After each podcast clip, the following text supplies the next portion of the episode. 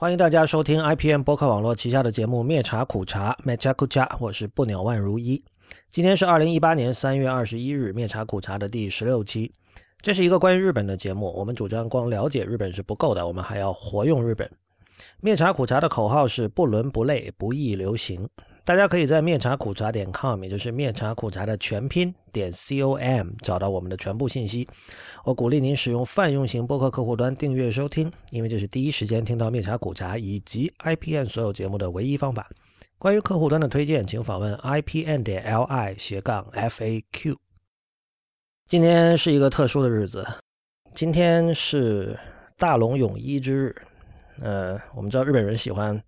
半开玩笑的搞各种什么什么之日，什么什么之日，就很小的事情都会搞一个什么什么之日。呃，这个之日往往会跟谐音有关，因为就是比如说几月几号在日文里的读法，呃，刚好它跟比如说某一个其他的。兴趣或者爱好所涉及的那个文字的读法是一样，那么他就会说啊，这个是什么什么之之日。嗯，但大楼泳衣这个不是不是因为谐音的关系，嗯，而是因为今天有四套唱片同时发行。说四套唱片 其实其实是两两怎么说两种唱片吧，然后但它每种有不同的版本。这一点上应该说这四套唱片真的是 fetish 的一种极致哈，我都觉得相当的夸张。首先是一张1977年的专辑的两种再版，这是一个叫 Celia Paul 的一个日印混血女歌手和演员，就日本和印度的混血。呃，她的一张叫做翻译成中文叫《若在梦中相逢》呃 y o u m e d e Aetala 的这个专辑，她这次出了两个不同形式的再版，一个就是呃双 CD 的再版。那还有一张是一个四十周年的这个豪华纪念版，这里面就包括两张黑胶、四张 CD，还有两张这个 EP 的这个这个 Vinyl 胶木唱片，的确非常豪华啊。但是它里面的内容其实是就是就如果你只是为了音乐，你不是为了这个物件对这个物品的 fetish 的话，你其实买那个两 CD 的再版就完全够了，因为呃这个豪华版里面的这个音这个音乐内容基本上重复的，它只是。就经过了不同的混音或者 remaster 的制作，然后包括像两张 EP，其实就是专辑里的那个几首主要的曲子。EP 你知道，就是就是其实没几首曲子嘛。所以你你买买这套豪华纪念版，你真的是纯粹就是为了练物买的。这两套还有两套是也是同一张唱片，就是叫这个大龙泳衣作品集第三。那之前是出过第一和第二了，很多年之前了。然后这个第三集呢，也是。一个非常特殊的一套唱片，就是它的这个，它也分两个版本，一个是黑胶，一个是四 CD 版。那么同样，那个黑胶版里面只包含几首歌，也是为了，呃，出于恋物的心理去买的，主要。而四 CD 版才是它真正的细肉，就是它里面包含了八十六个不同版本的同一首歌。就是刚才说的这首《You Made It》了，就是这个《若在梦中相逢》。它跟大龙泳衣有什么关系呢？就是它是这是大龙泳衣写过的最有名的歌曲之一，就是他作为作曲家，而不是作为的所谓的这个 singer songwriter，就是自己自呃自写自作自唱。大龙泳衣这个人到了一九八四年之后吧，他就没有再出过个人专辑了，他就主要帮别人写歌了。啊，所以他身为作曲家，就被为别人提供词曲的这个身份也是很重要的。所以，包括之前的两两张叫做《大龙泳衣作品集之一》和之二，也是这一类的曲子。所以这个，呃，就很像我们之前讲的《追名林琴》的时候，我们讲到嘛，《追名林琴》今年出了两张专辑，都叫逆输入。逆输入的意思是，他近年有给别人写很多歌，然后他现在自己重新来翻唱这些他给别人写的歌，呃。其实这个是日本流行音乐界的一个传统吧，很多人都做过类似的事情，像以前讲传村彻，呃，大龙泳衣也做过，就是他在他他二零一三年去世嘛，然后在二零一六年的时候出了一张叫这个 Debut Again 的唱片，那里面就相当于是大龙的逆输入，就是他把包括他当时给那个樱桃小丸子的动画版写的主题曲啊，然后他自己重新唱了，对吧？那是他之前的录音都没没有收集在一起发表过的啊。而大龙泳衣作品集就相当于这应该怎么说？逆输入的反向应该叫什么？总之就是他给别人写的，也是主要由别人唱的这样的一些歌。但是由于《若在梦中相逢》这首歌特别的有名，它版本特别的多，所以这次呢，也不知道唱片公司是没有东西出来还是怎么，就是搞了一个真的是只有这个你你表面上听来哈，真是只有 hardcore 粉丝才会有兴趣的一张唱片，四张 CD，然后八十六个版本的同一首歌。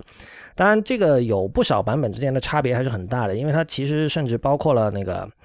地铁报站铃声。因为我我们之前有一集面茶苦茶讲过这个报站铃声的事情啊，就是《若在梦中相逢》这首歌是东京的京急这条线路电车线路的莆田这个站上面用来做这个发车铃声以及这个车到达的，这分别用了这首歌里的两段旋律来做呃车开出和车到达时候的铃声。所以，如果有人经常坐那条线的话，可能应该是听过这首歌的。就这个用来做发车铃声的版本，也被收录在了这次的这个大龙泳衣作品集之三里面。嗯，对，所以就今天对于大龙泳衣的爱好者来说是一个节日。呃，我也是期盼这些唱片，就呃盼望了很久了。虽然说，其实这里的这个主角哈，就是《若在梦中相逢》这首歌。他很早之前就出过，也在各种各样的这个选集也好，包括这个大龙泳衣作品集之二里面也有过吉田美奈子唱的就最有名的这首歌，最有名的这个版本。呃，但是仍然很期待。如果从一个外人的角度看，或者就是说你以前可能要么不知道大龙泳衣是谁，要么是你勉强听过哦，他对 City Pop 做出了很大的贡献，但是其实你对他的了解并没有太深入的话，你会觉得。这是一张相当冷门的专辑，因为这个刚才讲了，Celia Paul 这个人，首先他在日本之外是几乎没有任何知名度的，嗯，你去查维维基百科的话是没有英文页面的，其他文字就只有日文页面的这样的一个人。然后他之后好像也很早就退隐了，还是怎么样，演了一些电影，唱了一些歌之后，呃，若在梦中相逢应该如无意外是他最有名的一个作品吧。之前也不是没有出过再版，但是不知道怎么就是一直不太容易买到。他的爸爸是印度人，妈妈是日本人。就是这样，但是他好像他生于大阪，但是他那个他日文就说的很好了，但是但是他好像一直是印度籍，就并没有入籍这样的。呃，这张唱片是一九七七年出的，那那这个他相当于是因为大龙泳衣自己有建立自己的唱片公司，叫 Niagara，就是以这个世界上最大的瀑布作为它的名字，因为这个大龙龙这个字就三点水一个一条龙两条龙的龙那，dragon 那个龙，在日文里是瀑布的意思嘛。嗯所以，Celia Paul 这张唱片其实是 Niagara 唱片公司的第一张以女性歌手为主角的一套制作。然后，呃，其实当年比它更早出现的是吉田美奈子的版本，就是吉田美奈子的那张唱片也是非常有名的，呃，也是七是七七年还是七六年，那叫 Flapper，应该是吉田美奈美奈子的这个艺术成就最高的一张唱片了。他在里面唱了这首歌，这首歌同时就吉田美奈子的这个版本也被收录在大龙泳衣作品集之二里面，呃，然后在这次的大龙泳衣作品集之三这个四 CD 的版本里面是有吉田美奈子二零一八年今年重新录制的版本，所以这个我也很期待。呃，我们说今天是大龙泳衣之日，并不仅仅是因为呃有这四套唱片发行，同时也是因为三月二十一号对于他来说是一个非常有纪念意义的一天，因为就是他他这个人其实在一九八一年的《A Long Vacation》这张代表性的专辑之前，呃，在商业上他并不成功，甚至他到了一九七八年出了。呃，就是第一阶段的 Niagara 唱片公司第一阶段出了最后一张叫做《Let's On Do Again》这张唱片之后呢，呃，这个整个就基本处于一个停业的状态，就是当时他们那个录音室里的器材也都卖掉了，然后当当时好像《Let's On Do Again》这张专辑只印了一千五一千五百张吧，还是怎么样？但这张专辑本身它的艺术价值是非常高的，这个等会儿我们有可能会说到哈。但是除此之外，其实他自己作为一个 singer songwriter，其实当时并不是特别的如意。但是这个也不知道是时代使然，还是说命运使然吧。到了一九八一年，《A Long Vacation》这张就突然一炮而红，也也不是说一开始就就卖的非常好。它一开始，它三月二十一号，就是它是一九八一年三月二十一号上市的，一开始卖的也不怎么样。然后到了夏天，因为这张唱片它的无论是封面设计，还是它的这个歌曲的内容，其实都跟夏天是有一点点关系的。嗯。这可能是原因之一吧，但不管怎么说，到了一八一年的夏天，这张唱片突然就开始销量就开始不断的涨，然后后来就卖了，就大卖热卖，然后成为了现在被很多人认为是日本流行音乐史上可以排第一或者前三这样的专辑啊，是这样一种状态。呃，我们也知道日本人就是很多时候他有他迷信的一面哈，就是尤其对数字的迷信，所以自那以后他的每一张新唱片的这个出版的日期都定在三月二十一号，包括今年的这一套。而且还有一件事情就是比较诡异的是，他是在二零一三年由于吃苹果的时候被噎着了，然后这个送院抢救不治而去世的。他去世的日期是二零一三年十二月三十号，然后你把十二月三十号幺二三零颠倒过来，刚好是零三二幺，也就是他的就第一次就是做出了一张大热大卖，然后艺术成就又很高的专辑的那一天啊。呃，之前我做过一场关于大龙泳衣的这个不鸟 One Life，然后里面用了很多这个音乐的例子，大家有兴趣可以去听哈。这个不鸟 One Life 的这个参加方法我会放在本期的相关链接里。在那里面我也提到说，这个还有别的地方可能我也提到过，就是它是让我，它是影响了我，让我想做面茶苦茶这个节目的一个主要的原因。呃，先简单介绍一下吧，就是它，呃，最早是作为日本的摇滚先驱叫 Happy End 这个乐队。的四个成员之一啊，就是细野晴臣、大龙泳衣、松本龙和铃木茂啊。嗯，有人说他们是日本的披头士，但是其实这个可比性是比较勉强的。我觉得主要的勉强的地方在于，Happy End 解散之后，我觉得四个人会发展的都比以前更好，比没解散的时候更好。但是这个披头士显然不是这样啊。嗯。那么他大概从一九七零年代初期开始就开始单飞，然后总共出了十一张专辑吧，看你怎么数了哈。我我首先那个精选集我是不放入其中的，然后这十一张里其实有两张是和另外两个乐手，像佐野元春啊、这个伊藤银次啊这乐手一起做的，不是个人的专辑，就是那里面的歌是有的歌是他的，有的歌是那另外两个人的。呃，还有一张是广告歌的合集，叫 Niagara CM Special，因为他当时有给很多这个商家做广告音乐。嗯，可能最有名的是这个 Mitsuya Cider，这个这个汽水现在还在日本卖哈。这个另外提醒一下，Cider 这个词，英文里其实是苹果酒啊。这在美国就是 Cider 指的是苹果酒，但是其实在日本它指的是完全另外一种饮料，它是个软饮料啊，不含酒精的饮料。所以他自己作为呃唱作人 singer songwriter，呃算是有十一张专辑，然后有一些精选，然后刚才说的叫大龙泳衣作品集，就英文叫 Aichi Otaki Songbook 的这个系列唱片，目前为止一共出了三集，然后再加上一张就是这个在他死后出的这个 Debut Again，就相当于这个类似追名林檎那个逆输入的概念的这样的一张一张专辑，就是他就构成了他的主要的作品。嗯，但是它的唱片的版本非常的繁复啊，很版本很多，然后不同的版本之间往往会有一些细微的差异啊，然后他自己对这种事情又非常的 obsessive，就是他编过很多书，在在日后，比如说那个不断被再版的有一本叫这个 All About Niagara，就是他收录了他的各种不同版本的唱片的封面，还有这个内页文案。呃，不同版本的照片，对吧？就是巨细无遗。然后还有他历年给这个在媒体上写的稿子、写的各种这个评论文章什么等等等等的，非常厚的一本书，而且不停的在被再版。所以这个就造成了一个，就对于收藏家或者说乐迷来说是一个很好玩的事儿，就是你可以去收藏各种各样的版本，然后去比较，然后不同的，比如说不同的混音有什么差别，是吧？然后不同的版本在具体的视觉呈现还有这个文字内容上有什么差别？呃，某种意义上说，我觉得对这种事情过于 obsessive，对对你欣赏音乐其实是有负面的效果的。不过这不是今天的主题了。我自己最初接触这个人其实很早，但是那个时候完全没有留意他。那是在我当年看那个《恋爱世纪》那个日剧，那是一九九七年的剧哈。呃，基本上他是怎么说？是另一部也叫《A Long Vacation》，这里的关系还挺复杂的，就是。大家可能记得九七年的时候，九六九七年那两年有两部日剧，当时在国内也很火嘛，都是木村拓哉和松隆子主演的。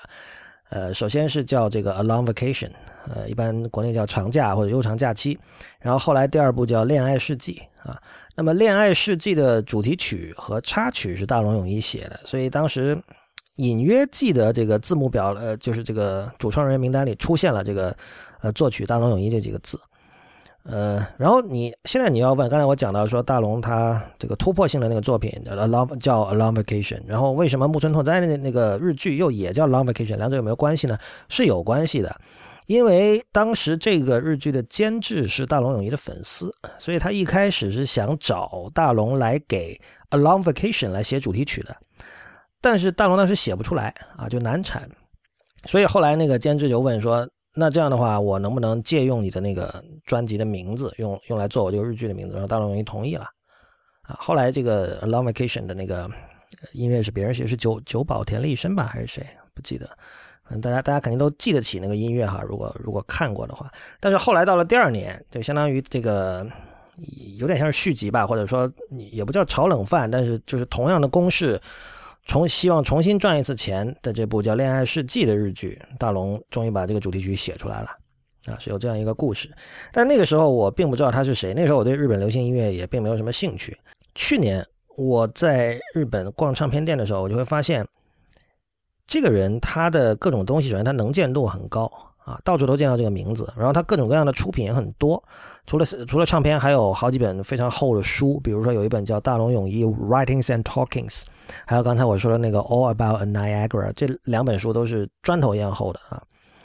呃，然后还有无数无数的音乐杂志做的关于他的这个别册、呃专题等等等等。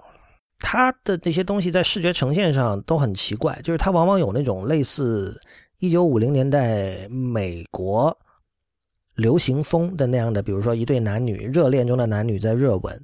啊，或者说背景有一个插画画出来的瀑布，然后前景有一个头发卷卷的女人的形象，呃，这个让人想起我就是我上次也也说过，就让人想起大家看过蓝丝绒那个电影，蓝就是大卫林奇的蓝丝绒。蓝丝绒当然是个惊悚片了，但是它里面那对男女主角是生活在一个就是典型的一九五零年代的那种，在今天看来非常沉闷，但是一切都美好的不自然的那样一种小镇上。大龙大龙泳衣的很多唱片的这种视觉呈现就给我这样的感觉，所以我后来就很好奇，我说这个人到底是怎么回事儿？就看起来好像地位很高的样子，嗯，呃，然后我就开始研究嘛，就从他的音乐入手，然后看他写的东西。看的越多，我就觉得这是一个深不可测的人。就是一般我们会说他是这个 City Pop 的灵魂人物，是吧？呃，甚至你说它是这个日本流行音乐 J Pop 的起点，呃，这些 title 可能都没错，虽然就未必那么准确哈。呃，但我觉得它的意义是远远超过 City Pop 这个，在我看来是相当水的一个一个音乐标签的。呃，这两年日本也开始重新评价 City Pop，但是他们选出来的各种唱片单子里。有大量的唱片，我觉得是根本听不下去的啊，这是另外一个话题了。嗯，它特别在哪里呢？就是我觉得首先第一个特点就是他是一个通过大量听唱片来学习音乐的音乐家。嗯，就这一点就让他处在了一个从某种意义上说可以说是非常前卫的一个状态。因为我们知道，一般就是像流行音乐哈，就是你想如果一个人想玩摇滚。呃，他可他可能大家都是可能听到了一些乐队，或者哪怕看到一些乐队很酷，就是舞台风格很酷，说我也想那么酷，然后我们就开始就广东话叫嘎 band 嘛，就开始就开始玩乐队嘛，然后可能你会学一些东西，可能会找老师学，有的也可能就自己随便玩，听唱片玩。但是大龙泳衣是一个，就是他是一个唱片迷，他是一个唱片宅啊，就是他大概从小学高年级开始吧，就是机缘巧合之下就听到了。美国这个所谓的这个流行音乐的这个黄金时期的作品，然后就开始大量的听，比如像猫王，还有当时后来就对他产生了极大影响的 Phil Spector 监制的一批流行音乐。然后我为什么说这点很重要呢？就是你通过对他的研究，你会发现他的作曲是一种模构模块化的作曲。这什么意思啊？就是呃模块化 modular，就是大家应该是。听说过这个词，简单来说，它有点像拼积木，就是你比如你买一套乐高的积木，然后很多东西它是预先制造好的，就你不需要深入到特别底层去造一个东西，你用这些事先做好的这些模块，把它拼拼搭搭搭在一起，就可以搭出一个东西来。这个放在他的音乐里怎么说呢？这其实有一个他有一个不太好的名声在当年，就是他经常被人指责剽窃，人家说你这首歌里的这个旋律明明就是另外那首歌里的。大龙泳衣对于这种指责的这个反应是什么呢？就是可以用一句话说，就是不以为耻，反以为荣。他说：“你只听到了一首，其实我这里面还有另外三首，你没有听出来。”然后他会告诉你是哪三首。什么样的人会到这种状态呢？首先，他肯定是听过大量的唱片，并且他是非常用心听，他记得非常的牢。其次，就是他在写音乐的时候，他是深刻意识到说，我是在用谁谁谁的某一段、某一个旋律的一小段，或者是某一个节奏型。呃，或者某一个动机等等，就是这块积木、那块积木、那块积木，它的出处在哪儿，他是知道的，而且他是有意的在使用的。呃，我之所以在第一期的《灭茶苦茶》里反复讲活用活用，其实就是当我听到了他的音乐，我意识到他的音乐是这样的时候，我我其实对于现在大家老说的 cultural appropriation，就是有了完全不一样的理解。嗯，这里的话，我可以推荐大家听我自己在 Apple Music 建的一个 playlist，一个一个歌单。呃，那个是大龙自己，因为他自己也做 DJ 嘛，他当年在一个广播电台做过一个叫 Go Go Niagara 的一个电台节目，这个后来也有一张同名专辑了。然后在有一期的这个 Go Go Niagara 的电台节目里，他就解剖了自己有一首叫做 Anomus Many Goyojin 的一首歌。呃，他把这首歌所引用的那些出处，一共有六七首吧，都是。嗯，基本都是对，几乎全是吧。美国这个黄金时期的流行音乐，全都列出来了，也都给大家听了。所以你可以看到，就是说，一个真的真心想剽窃的人不会这么做的，对吧？我就我就我把我把我抄了谁都列出来给你看，他不会这么做的。然后，那当然那个时代跟今天完全不一样啊。就那个时代，你要你要收集这些唱片可能不那么容易，但今天很显然，这些音乐在任何音乐流播这个平台上都可以听到，你听 Spotify 也可以啊。呃，或许回头我也做一个 Spotify 的一个列表吧，因为毕竟 Spotify 是可以免费听，但是 Apple Music 如果你没有付费的话听不到。呃，但我会把歌单我也会列出来了，就你去听一下，就是你可以明显的听到 Anomus Many Goyojin 这首歌里引用了那六七首歌的哪一段哪一段哪一段，但是问题是它的引用和它之后的这个拼接是非常和谐的，就是。你了解到这个事实之后，你会觉得说，哦，这只不过是一个唱片狂嘛，他听了很多这个美国流行音乐，他很喜欢，然后他就想说，我要写首曲子，我要把这些东西都放在一起。但一个才能没有那么高的人去这么做，很容易就你就可以听得出，就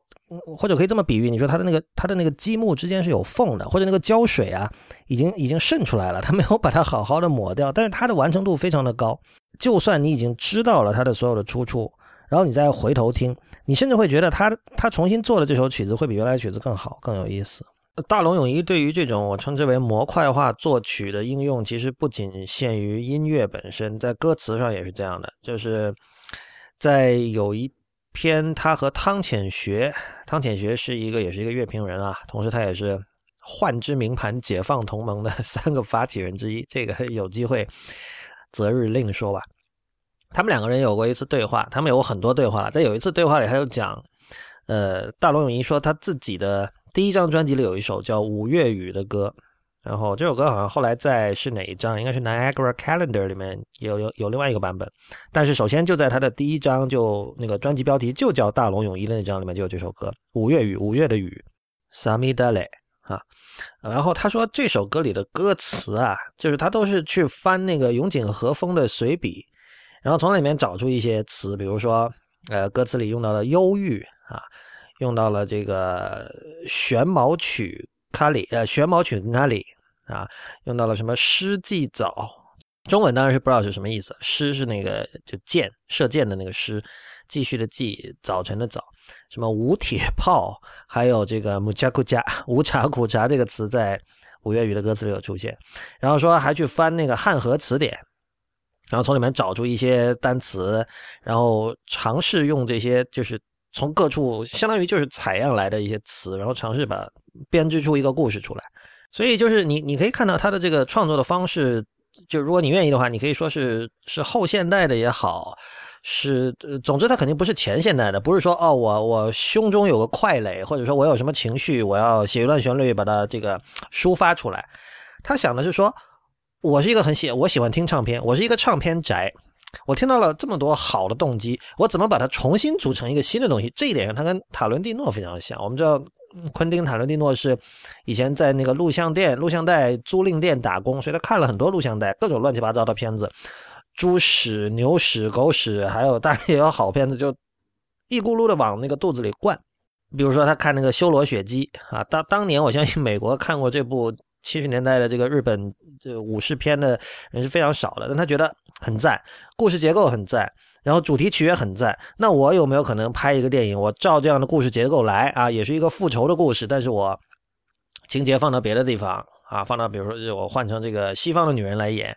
哎，但是我还是想用那首主题曲哦，啊，然后我就在啊雪地里，然后他最后用这种方法拍出了 Kill Bill 嘛。如果你去看《修罗血姬》，然后你跟 Kill Bill 来比较的话，你会看出这里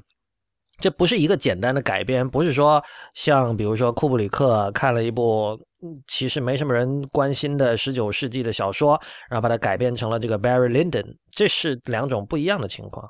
在塔伦蒂诺和大龙泳衣这里，就是他们两个人。虽然是创作者，但是他们作为粉丝的身份是一直在那里清晰的呈现出来的。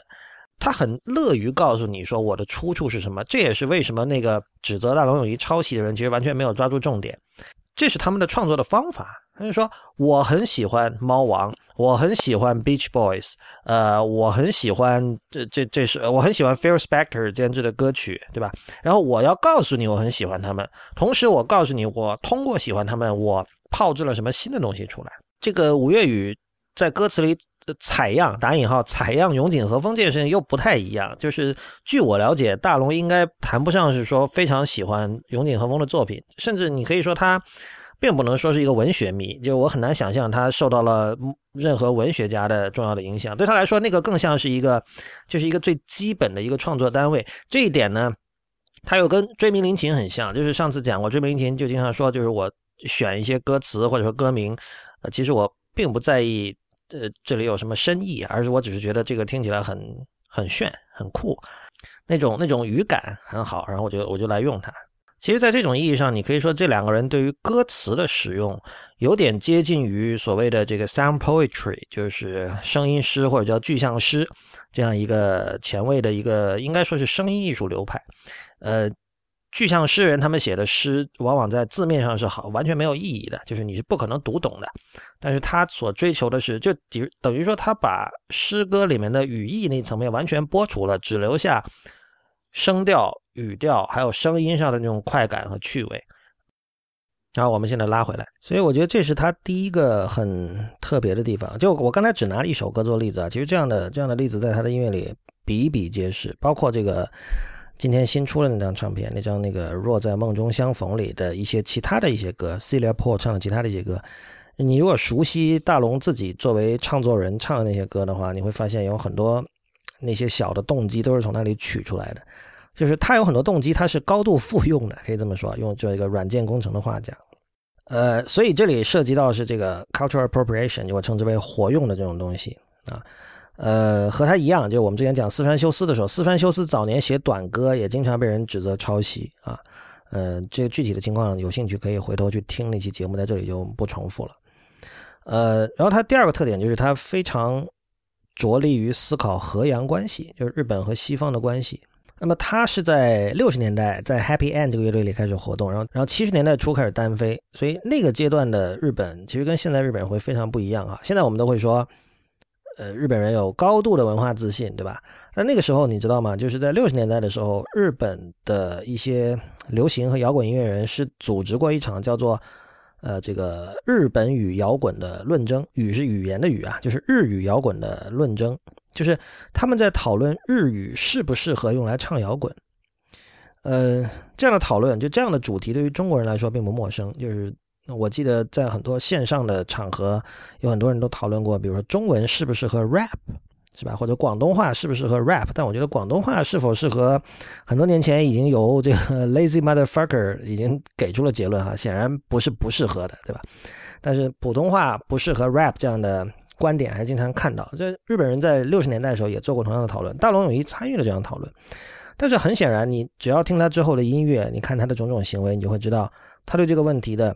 答案当然是肯定的，就是他认为日语完全可以用来唱摇滚，而且他完全不用考虑说，比如说日语在呃摇滚乐的语境里，在五六十呃六六十年代、七十年代摇滚乐的语境里属于次等公民，他完全不考虑这样的问题，他完全是把日语当成一等公民来对待、来来创作、来写词的。所以到了后来的八十年代开始呢，他做过一些对谈，写过一些文章，呃。来梳理日本流行音乐和西洋流行音乐的关系，这个有一个很有名的叫分母分子论。这个之前我在一分世界啊，不是在一天世界的这个会员通讯里有提到这个问题。呃，这里我想举一个例子，这个例子也是还是最近有朋友提醒我，我才我才意识到的，就是就好比这次今天出了几套唱片，其中有一套叫做我说是那个四十周年的豪华版啊，但是它的日文的正式名字叫这个若在梦中相逢 Vox V O X。呃，这不是他第一次用 Vox 这个词，就是之前他有很多这种套装都是叫叫什么什么什么 Vox。我就觉得很奇怪，因为 Vox 在英文里是指就是 voice 啦，其实这这是什么意思？我我就当时我就没反应过来，就脑袋里那个开关没有转过来。后来我朋友提醒我才意识到，Vox 其实就是 box，就是就是盒装，就是套装，就是 box set 那个 box。那有基本日文知识的人都知道这个。这个 V 音在日本日文里是不存在的嘛？就是如果看到 V 音，日本人会读成读成 B 音。比如说这个 vanilla 在日文会变成这个 vanilla 哈，所以他他写成 Vox Vox，日本人就会读成 box。这其实就是他玩的一个就坏心眼的游戏，一个把戏吧。但是在在这里，就哪怕从这个细节，你就可以看出我刚才讲的说把日文当成一等公民对待这种心态，就是说。你如果没有日文知识，你根本就就看不懂这什么意思。哎，我就没有看懂。我是我虽然日文不好啊，但是我还是有基本的日文知识的。但是我半天我就没反应过来。像这样的例子，在他的各种创作里，其实多次出现过。就是他不会因为哦，我们日本人发不出 V 音，我就感到肯定不会自卑。他甚至会觉得这是我们的一个特色，我们要利用这个特色，我们要玩这个特色。所以，凡是我出的，我的唱片公司出的 box set。我都管它叫 Vox，我不管它，我就我把它写成 Vox 而不是 Box，你们自己去想怎么办啊？你要试图变成思维上变成日本人，然后你就会很自然的把 Vox 读成 Box，对吧？然后 OK，那你就能明白我们的意思了。以前我会认为它是一个叫所谓日本叫和魂洋才啦，这个其实跟中文说的这个中体西用基本是一个意思，就是它的魂是大和魂，但是它的这个在技巧方面。是施法西方，所以是洋才。但后来我在一个关于他的乐评里看到一个词，我觉得那个才是更准确的词，叫这个“和洋不问”或者说“和洋折中”。嗯，折中这个概念，其实在中文语境里并不是大家并不是特别熟悉啊。它其实就是英文的那个 eclecticism 的翻译，就 eclecticism 就也我们中文也会叫折中主义。但是折中主义究竟是什么意思？这个因为中文的音乐里似乎没有出现过呃 eclecticist。的音乐，所以这个不太好说。但是简单来说，我们用日文里这个“和阳不问”这句话用来定义折中主义，我觉得就比较明确了。就是，呃，你不会管一个文化元素，或者说某种音乐上的影响，它究竟是和还是阳，它是西方的还是日本的，它是西方的还是中国的。嗯，但是我们知道，就折中主义很容易落入一个一个窠臼，就是它会变成一种。好像什么都不是的状态，这个又是你作为一个创作者需要需要需要避开的。然后就是，如果你去看他在音乐上的影响，或者说他引用了或者说采样了什么音乐，他确实是一种何样不问的一种态度。就是首先，他这个人对于演歌，还有日本的就是邦乐，就是日本的传统音乐，就不是来自西方的那些音乐，他非常的熟。那当然，他对于这个像猫王啊，还有 Phil Spector 监制那些东西啊，五六十年代，包括他的另外一个偶像是那个 Beach Boys，对于这一部分的洋乐也非常的熟。一个日本音乐人对西洋音乐文化熟悉，这个并不特别，因为就是那一代人都是这样的。就像 Happy and 另外几个人啊，呃，松本龙主要是作词了，但是像细野晴臣，这毫无疑问了，他对于他是听着美国流行摇滚长大的一个人，对吧？这个是他他在 YMO 的三个人里，这是他跟就是他跟坂本龙一最大的区别，他跟高桥幸宏其实都是这样的人。坂本龙一是学古典的，这是不一样的，对。但是大龙跟别人的区别是在于他对于邦乐的深刻的了解和认知，所以你会看到他会写出类似像这个 Yellow Submarine 的这个音头版，就是就是 Yellow Submarine 大家知道是披披头士的名曲了，但他把它改成一个邦乐的版本，就是里面用了很多日本的传统乐器，然后请这个。金泽明子这位女歌手来唱，呃，这个在 YouTube 上可以找到，我到时候把链接发出来。非常有趣的一首，就是完全和风的 Yellow Submarine。他这方面的思考，其实一个集中的体现就是七八年的那张叫 Let's Ondo Again 的唱片。这个唱片的 title 写的是英文 Let's Ondo Again，但是这个 Ondo O N D O Undo 是就是音头，写成汉字是音头，声音的音，头部的头，这个是。日本的一种传统的民间的舞蹈音乐，嗯，坦白说，你可以把它理解成日本的广场舞，因为你今天在日本的很多这种节日，你都可以看到，比如说一个地铁站前面突然搭起了一个台子，然后就是在特定的这个日期，就是有一帮各种年龄层次都有的人都去参与，然后穿着这个日式的这个传统服饰，然后就是围绕着中间一个台子在那跳舞，然后放一些放的音乐都是大同小异的，就是这这种音乐叫音头。所以将将那张唱片的 title 其实已经在。对听众发或或者说对日本人发出一种邀请吧，就是音头是好东西，Let's undo again，我们我们我们我们再一次来唱音头吧。在那张唱片里，他用了很多非常这里面非常多的有非常多的梗，然后它里面大部分呃有相当多的歌都是翻唱了，比如说他翻唱那个 Ray Charles 的那首叫 What I Say，那是他非常有的有名的一首歌，但是他。在那里面做了一件相当于是今天的这个空耳的一个先驱的一个事情吧，就是他把英文歌词完全用日文汉字来标记。就如果你去看那篇歌词的话，它全是汉字，而且都是非常奇怪的汉字，无论中文和日文里都有很少用的汉字。但是你如果照他那种方法去唱，把那汉字读出来，你会发现，就是那些汉字对应的那个声调跟英文是完全一样的。啊，另外，比如说有一首歌，它是它的歌词是完全由《猫王》的歌的歌名的日文翻译版构成的，就它每一句歌词都是《猫王》的一首歌歌名的日文翻译版。啊，有很多这样的这样的游戏，那是一张艺品，非常神奇的唱片啊。所以你可以看到，就是一方面，他大龙泳衣对于活用是。毫无歉疚的，我不知道他有没有曾经有过这样一个阶段，说：“哎呦，我这么做是不是在抄袭啊？是不是在剽窃啊？”还是说他一开始就意识到我可以用这样一种方法去创作？如如果他他从来没有过那个担心自己剽窃阶段，那这个人的脑回路还真的是挺挺奇特的。一方面，他对于活用是有一种非常自由的态度；另一方面，他对于和洋关系也是一种就是昆乱不挡的态度。这个我觉得这两点构成了他和大部分其他的这个 City Pop。这个这个这个概念下的音乐家的一个区别。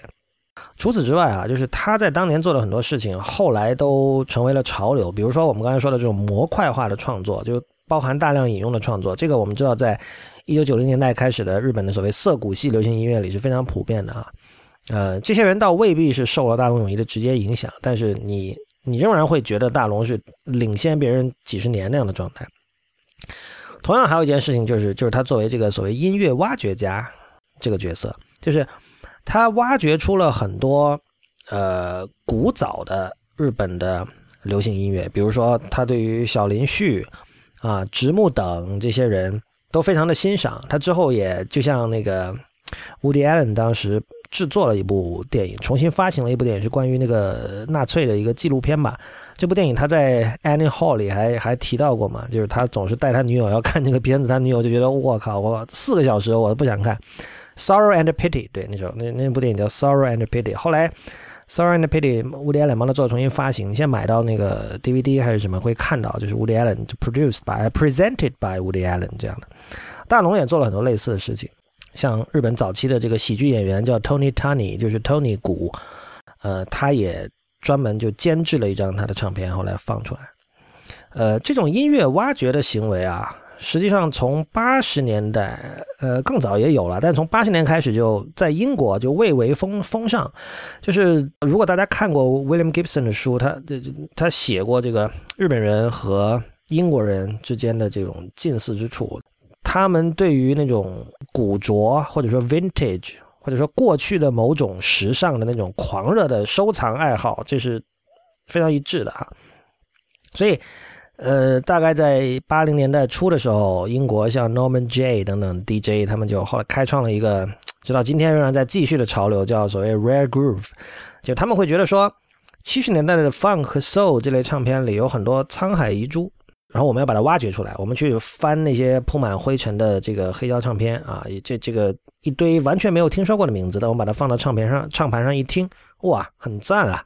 所以这是 rare groove，groove 是呃 groovy 嘛，groove 是一个用来形容 soul 和 funk 的音乐元素也很重要的一个概念，但它是 rare 的，因为这个这些音乐家可能并不是一线的，甚至都不是二线的哈，但是我们把它挖掘出来，被唱片公司扔到箱底或者说锁在仓库里，可能永远不见天日的东西，其实是有好东西的，而我有这样的品味，把它挖掘出来，然后我现在来告诉你，这是好东西，这是这是一股潮流，就是。去做这些事情的人，往往是 DJ 或者乐评人，然后他们做这些事情是有快感的。大陆泳衣其实是在更早，可能是没有没有 rag groove 这种词的时候，他已经在做类似的事情。嗯，当然，其实，在七十年代的时候，英国已经有了这种音乐。当时英国在伦敦北部有一个叫做 Northern Soul 的这样的一个一个运动，就是他们就是去找六十年代的美国的这个 Soul 唱片，然后也是这种二三线甚至三四线的唱片。你现在如果去 Apple Music，你搜 Northern Soul，你是可以搜到一个 Apple Music 他们的那个音乐编辑选出来一个歌单的，就叫这个 Northern Soul Essentials 还是什么。然后我们把它刚才我提到它的两个特点，一个是它是主要通过听唱片来学习音乐，还有就是他作为这个音乐挖掘家，就唱片在他的音乐生活里的地位是非常非常重要。他不像比如说有很多音乐家可能是花大量的时间彩排即兴。呃，怎么怎么样？但他不，他不是，他花大量时间在自己的家里或者自己的家的这个录音室里，他听唱片，然后研究唱片。这个就某一种形象就跃然纸上啊！我觉得，虽然我不是在写东西，就是这是一个，这是一个御宅族啊，这是一个宅男啊。所以，呃，我想我应该是第一个说出这句话的人。就我一直觉得大龙泳衣和加拿大钢琴家 Glenn Gould 是有非常多的近似之处的。这这是两个完全应该被放在一起比较的人，就是在某一期的无次元里，我做过一期叫这个御宅钢琴家，我就讲 Glenn Gould 的这个一期节目。呃，大龙泳衣也是一个宅男音乐家，这个我们从一个一个事实就可以看到，就是他几乎没有留下什么现场演出的资料，呃，专辑极少啊。就像我今天跟朋友说，我买了那个 Celia Paul 那张唱片，那张唱片它不是双 CD 嘛，它的第二张 CD 的最后几首歌。是七七年的时候，他们在涩谷的一个现场，然后上面写的这是 Niagara 唱片公司的第一次这个这个呃 tour 巡演巡回演出。我我朋友就很很很惊讶，就是他说他也问他说为什么大龙泳衣这么少现场？就影像就不用说了，但你在 YouTube 上可以找到一些，基本都是八十年代之后的，但都是就是一小段一小段，比如唱那个 Cois Lu Calan，呃，就是 A Long Vacation 里面的那首那首名曲哈。但都是都不是完整的，然后你甚至是你不要说影像，你甚至想找现场录音都非常的少，也是在 YouTube 上看到过一些这个完全没有影像的，就影像就是全黑的，然后一小段，啊，这就是这样的。为什么？为什么会这样？就是 live 不重要吗？对，有很多对音乐一知半解的人会跑过来说这个啊，live 才是音乐的生命。但为什么会有音乐家这么不喜欢 live，不喜欢现场演出？如果你理解他是，你把他当成一个宅男音乐家来理解，这这件事情就很容易懂了吧？我觉得宅男都不喜欢 live 的，对吧？宅男就是甚至发一条微信信息，我都要这个把它编辑到最完美，对吧？我他不喜欢拆成几段。其实那，你把一一条微信拆成比如四条来发，这就是一种 live 的状态，你是在表演，对吧？但是我把它编辑的很好，我甚至我甚至先在这个一个一个笔记软件里编辑好了，然后我粘贴过去，这个是宅男的做法。坦白说，我经常这么做。我我虽然不认为我是宅男，但是我跟宅男有很多共同的一种趣味上的倾向吧。所以我很能，所以我一直很喜欢 Glen Go，我也很喜欢大龙泳衣。我是觉得在这件事情上我们是一致的，就是怎么说，这是一种对技术的相信啊。所谓对 live 的不信任，其实是什么？是对录音技术和后期技术的信任，就是是对呃用来处理媒介、用来 manipulate 媒介的那些技术。啊，用来把线性的时间线打散、重组、重拼，对这些技术的热爱和信任啊，我们不希望呃现实 reality 以它本来的面目示人，我们希望把它重组、把它打散。呃，录音技术可以做到这一点，对吧？这个当然影像也可以做到这一点，通过通过剪辑，呃，这个是我们认为就是音乐创作和电影不说啊，今天不是讲电影，就是音乐创作的一个。怎么说？它的魅力所在，所以有这种信念的人，他当然不会喜欢现场，对吧？现场就是现实，按照线性的时间顺序，这样从左到右，在时间线上从左到右，从旧到新这样的发生，这多无聊啊！我们回想 Glenn Gould 为什么要退出舞台，就是一方面他认为就是那可能跟他本身的性格，还有他一些精神上的一些反常的地方是有关的，呃，另一方面他也。不认可所谓一对多的这样一种表演关系，他认为音乐就是在表演者和听众之间最好是一种一对一的关系。但是另一方面，也是因为他在六七十年代就开始创造性的使用录音技术，就是这两个人都是在当年就把录音室当成乐器来用的。七十年代还有吧，还有那个 Tio Macero，就是那个呃 Miles Davis 的那个制作人，也是也是这么干的。就 Miles 在。呃，Beaches Brew 还有七十年代几张专辑里都大量使用了这种剪辑和后期制作，然后我们现在听到的和当时他在录音室里出现的那声音是完全不一样的。那这几个人是在当年，包括更早哈，就是 Phil Spector 不用说了，啊，还有 Beach Boys 啊，他们这几个人就是在那个时候就意识到了录音室的潜力，就它不仅仅是一个记录在某个时空线性发生的声音的这样的一个工具，它本身就是一个创作工具。所以，呃，他作为宅男，其实还有一些其他的，我们经常能够在宅男身上看到的一些特点或者是习惯。比如说，他喜欢假面人格，就是他有几十个笔名。比如他在写评论文章的时候用的是一个名字，他在作为这个录音工程师的时候用的是同一个名字，甚至他自己的名字大龙泳衣这个“龙”字就有三种不同的写法，然后分别用在他作为作曲家、呃唱作人，还有这个还有什么是写词的人吧。反正在不同的场合，他用不同的龙”字，就是对这种小细节的那种 obsession，还有对于假面人格，就是我我给自己制作了很多张面具，然后在不同的场合，我选择一种我认为最合适的面具呈现出来，这都是很典型的宅男喜欢干的事情。对广播的爱好啊，就是就像我现在做的事情一样，就我一个人坐在一个小房子里，然后我在这儿巴拉巴拉巴拉巴拉说，说完之后我给。你们听，给很多很多人听，这这个这个行为本身，我觉得是有魅力的。我是愿意做这件事情的啊，就对广播的爱好，对媒介的利用，喜欢假面人格，还有对现场的否定，这就是标准的宅男，是吧？所以综上所述哈，我们看到就是这样一个人，呃，他你把他放在哪怕是今天，其实都是非常有实验性的。那更不用说七十年代、八十年代了。但是接下来我想讲到的最后一点就是。起码是对我个人吧，我觉得非常有教育意义的一个一件事，就是大龙泳衣它很实验，但它不黑暗，相反它非常阳光的。事实上，你呃我我记得以前在淘宝搜过他的名字，然后有一个卖家卖他的唱片的时候就写的是日本小清新，呃，这当然是一个完全错误的理解，但是我毫不怪他。就是如果你只是随便看一看，你很容易得出。他是一个小清新这样的结论，尤其是你看他的代表作《A Long Vacation》，实际上这个这个 title 已经很小清新了，是吧？悠长假期。然后你再看它的封面，蓝天白云，哇，这什么东西啊？我当时看到这个封面，我真的很倒胃口的，我就不想听的。但是幸亏我克服掉了这种这种偏见哈，就是，然后后来我意识到，他的这种实验而不黑暗的这种特点是很重要的，因为就是我们知道这个实验艺术其实大部分也是啊，但是实验音乐。呃，有有相当多的实验音乐家吧，应该肯定是三分之二以上吧。呃，从主流观点观点看，他们多少都有黑暗的元素，可能他们有反社会人格啊，可能他们是左派，就总之是不愿意站到跟大多数人一样的那一队里的一一群人，对吧？否则否则为什么要实验，是吧？但是大龙泳衣不是啊，这点为什么？我我觉得这点对我自己很重要，同时它对于我们现在的时代也很重要。我这里想讲一个细节，就是前不久在大龙鱼一他以前一直长期住在这个东京西部郊区的一个叫瑞穗町 Mizuho 的一个地方，在福生市那边。然后前不久瑞穗町的那个博物馆做了一个他的展览，其实是个文献展览，就把他的一些唱片啊、呃一些书啊、一些海报啊什么的就展出了一下。我去到那儿我去看的时候呢，就看到了一张照片。这个是当年在瑞穗町拍的，呃，是他和川本三郎的照片。川本三郎也是一个日本的一个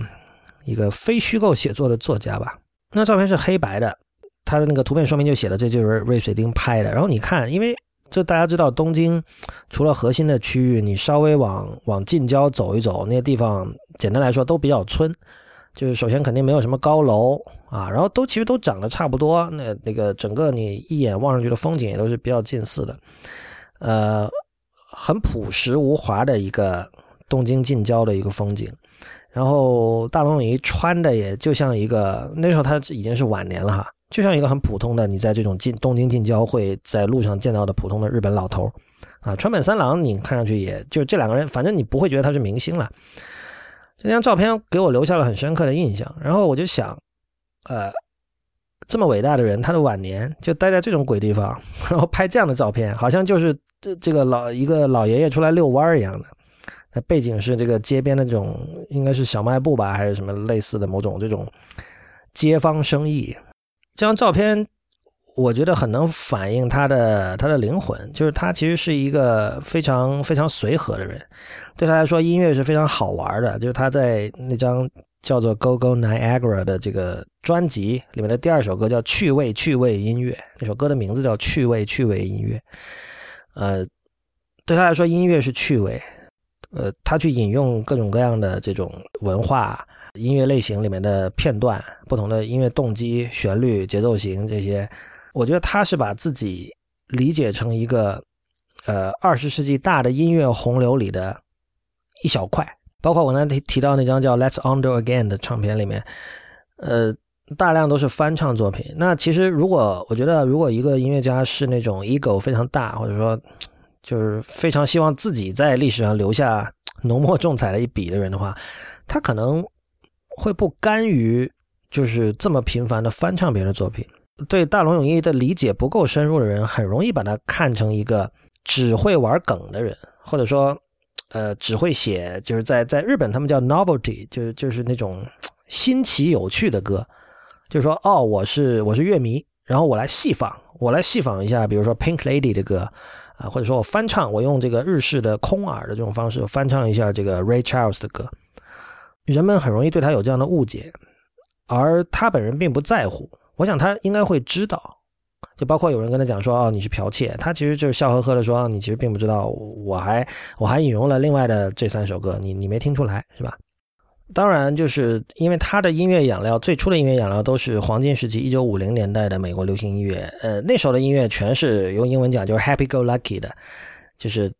都是非常的积极、阳光、正能量，然后大部分是讲情情爱爱，对吧？歌词。然后很少有小调的歌，很少有阴郁的歌。你大家想一想，猫王的歌，对吧？都是都是非常欢乐、非常积极的。所以他他喝着这样的奶水长大，肯定他对音乐的理解也会偏向这一边哈。但是我觉得他就是说他在阳光的同时，他没有放弃实验性啊。这一点我们在另外一个人就是手冢治虫身上其实也可以看到，手冢治虫是非常注重实验性的。他在自己当年在做动画的时候，就是他。我记得在哪个纪录片里看过，就他跟他的手下的这个导演说：“你们你们一定要永远不要放弃这个实验精神，对吧？”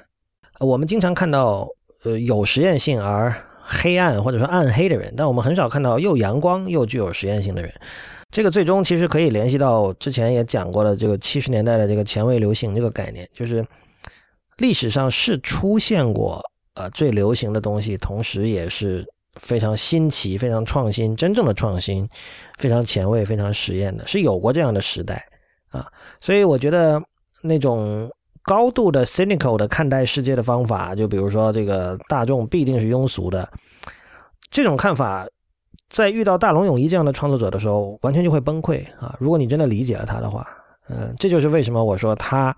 远远超越了他的他的。价值或者说他的成就远远超越了 City Pop，他对我们的现在的时代非常重要。嗯，我指的就是这一点。好吧，这期节目就到此结束，谢谢大家的收听。灭茶苦茶的网址是灭茶苦茶的全拼点 com，欢迎您给我们写邮件反馈，我们的邮箱是灭茶苦茶的全拼 at ipn 点 li。我们在新浪微博是面茶苦茶四个汉字 IPN，在周究会馆和刹那图鉴，也就是 Twitter 和 Instagram 都是面茶苦茶的全拼。同时，也欢迎您收听 IPN 旗下的其他精彩节目：一天世界、太医来了、无次元、硬影像、流行通信、选美以及时尚怪物。我们下期见。